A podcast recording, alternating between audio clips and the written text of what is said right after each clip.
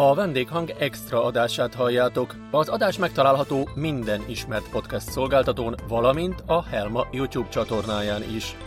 A vendéghang extrában a Helma kiadónál megjelent ingyenes hangos könyveket hallhatjátok folytatásos sorozatban.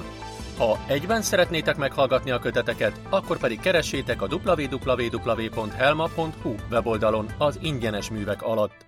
Mindenkinek jó szórakozást kívánunk!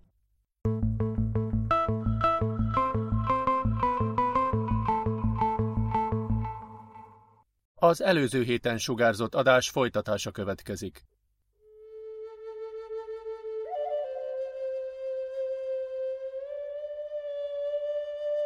Fél órával később ébredtek fel a többiek.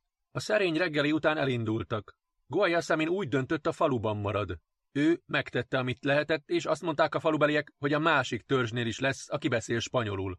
Azt mondta Louise-nak, három napig vár rá, aztán elindul Limába. Louise megköszönte, és kezet ráztak.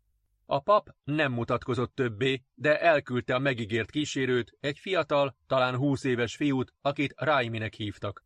Vászonnadrágban, Lenningben és sötét mintázat nélküli Keperinában volt. Szandája újra hasznosított autógumiból készült. Rövid, kócos, fekete haja, görbe orra, barátságos, de nem túl okos tekintete volt. Egy vállig érő bottal a kezében sétált be az erdőbe, az övében egy macsetével. Louis követte, közben hátra nézett a levelek között lassan eltűnő falura. Az volt az érzése, hogy nem térnek vissza soha. Az erdőben nem mindenhol látszódott az ösvény, de Raimi olyan magabiztosan ment előre, mintha kövezett sétányon haladna. Csendben mentek, nem volt közös nyelvük. Két óránként megálltak pihenni, de délutánra kiértek az erdőből. Ezután egy sziklafal oldalán haladtak tovább. A kavicsok ropogtak a lábuk alatt, Louisnak tériszonya lett, de nem akart megállni.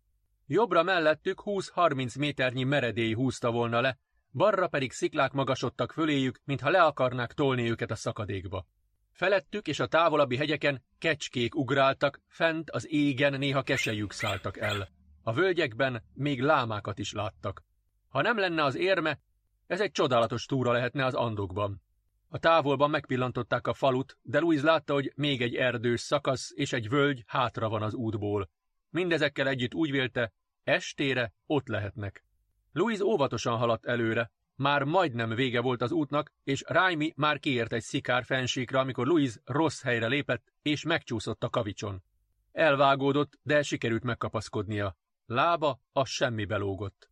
Raimi visszanézett, és segíteni indult, de amikor látta, hogy Louis már biztonságba húzta magát, megállt. Ekkor zuhant le a szikladarab.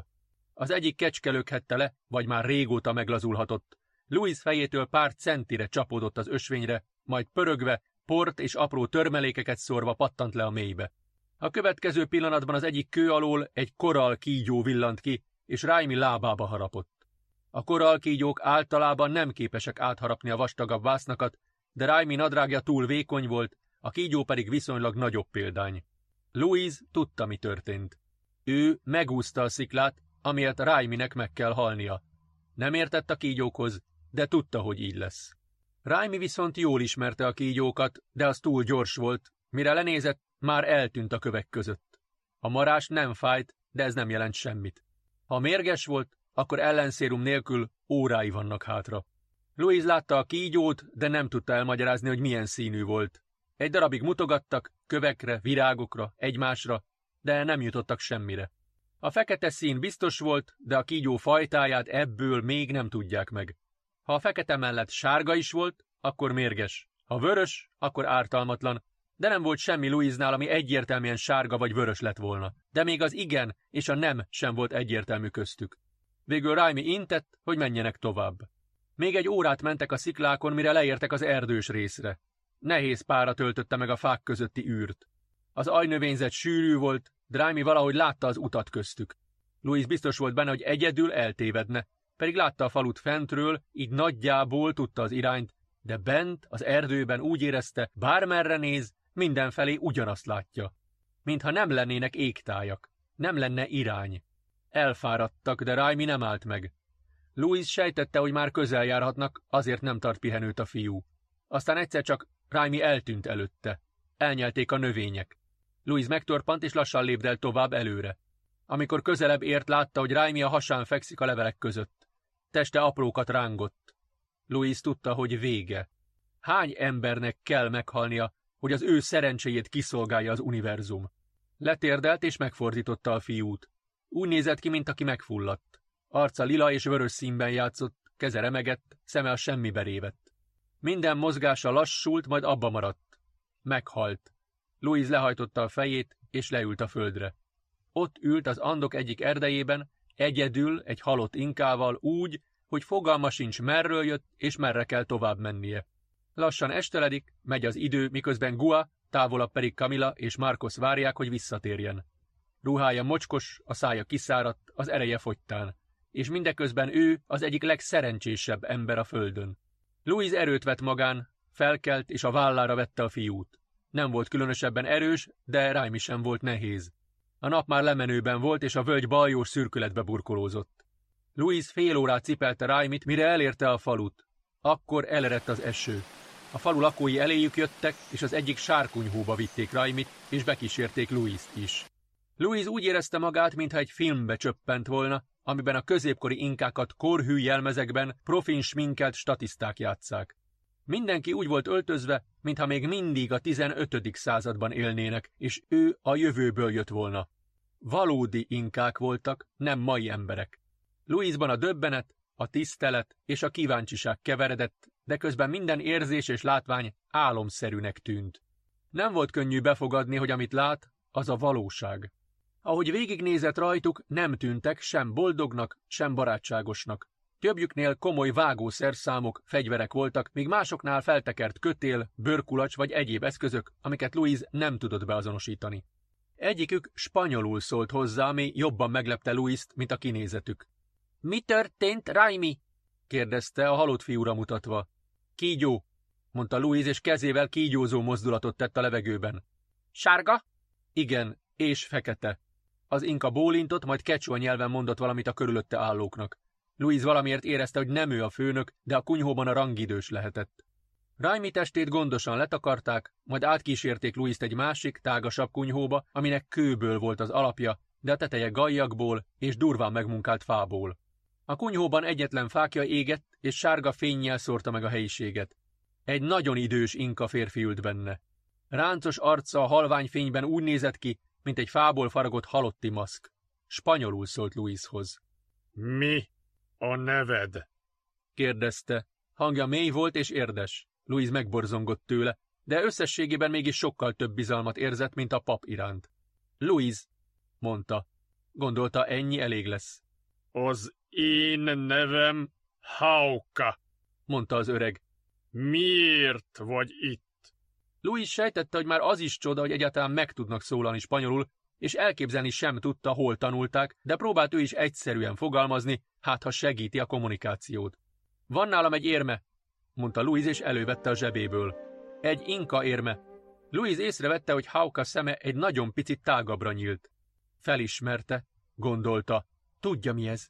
Érme, ismételte az öreg. Louis kinyújtotta a kezét. Hauka némi habozás után átvette tőle az érmét. Mondd el a történetet.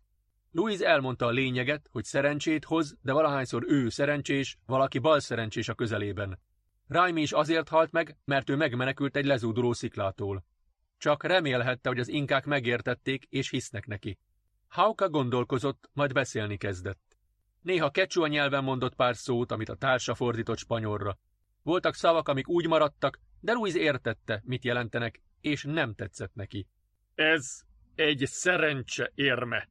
A papok csinálták inka uralkodónak, hogy kísérje útján háborúba és hatalomban. Régen inkák értették a természet erői, tisztelték és tudták, hogyan van. A papok tudták befolyásolni a szerencse. Ősök szelleme segítséggel csináltak érme. Érme jelkép, érti ember, érti szellem. Összeköt uralkodó, és szellemek, és természet. Hauka felemelte az érmét, ami most a fákja aranyfényében fürdött, így még régibbnek, értékesebbnek és misztikusabbnak tűnt. Az öreg folytatta. Az érme Halálig kísérte Inka uralkodó.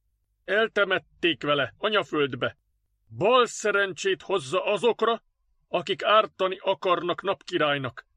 De neked, bal szerencse, más. Érme, nem működik neked. Louis elgondolkozott, vajon ez mit jelent? Talán azokat érte bal szerencse, akik ártani akartak neki? Aligha. Markus? A repülő utasai? Nem, ez nem stimmel. Nem működik nála az érme? Lehet, de miért nem? Az öreg inka, mintha olvasott volna az elméjében, válaszolt a kérdésre. Megváltozott világ, megváltozott természet. Az erők mások, a szellemek haragosak. Új ember, rossz a természettel, bajt hoz természetnek. Szerencse érme, bal szerencsét hoz. Felborult. Itt volt egy szó, amit egyikük sem tudott, de Louise értette, hogy az egyensúly bomlott fel. A természet erői, amiket az érme irányítani tudott régen, felborultak, ezért az érme nem működik jól. Egy napkirály érméje 500 évvel később egy befektetési tanácsadó kezében másként működik. Nos, ez nem meglepő, gondolta Louise.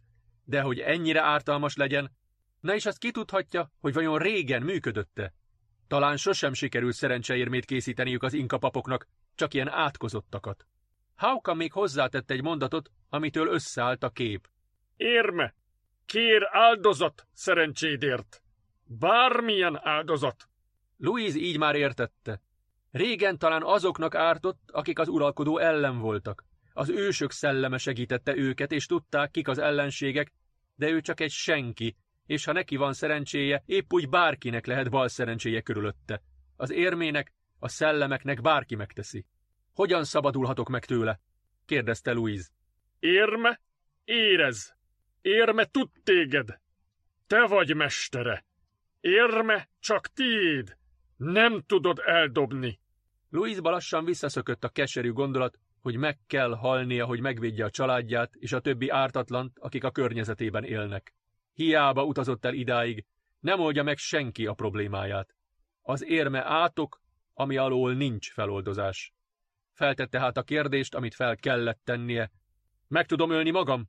Igen, mondta az öreg és bólintott, ami miatt egy pillanatra teljes sötétségbe borult az arca, csak vén szeme csillant meg halványan, de nem veszély tükrözött, hanem igazságot. Louise érezte, hogy nem hazudik. Az érme nem téged védelmez, az érme a szerencsédet védi. Louise érzett némi megkönnyebbülést, de azért örült, hogy ezt korábban nem próbálta ki.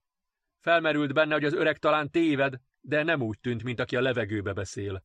Az érme erejét pedig saját bőrén tapasztalta meg. Az események, amiken keresztül ment, nem lehetnek csupán a véletlen művei. Lehet, hogy van másik út is, de nincs ideje rá, hogy kitalálja. A kockázat óriási. Kamila és Marcos egészsége vagy élete a tét. Meg akarok szabadulni tőle, mondta Louise. Csak haláloddal szabadulhatsz tőle, mondta az öreg inka, és visszaadta az érmét. Folytatása egy hét múlva következik. A vendéghang extra adását hallottátok. Ne felejtsétek el pénteken a vendéghang beszélgetős vagy ajánló műsorát sem. Várunk titeket jövő héten kedden az extrában. Amennyiben más hangos könyveket is szeretnétek hallgatni, akkor pedig böngészétek a www.helma.hu weboldal tartalmát. Biztosak vagyunk benne, hogy mindenki talál magának megfelelő hangos könyvet. A vendéghang extra adását a Helma kiadó támogatja. Búcsúzik tőletek a szerkesztő, Preg Balázs.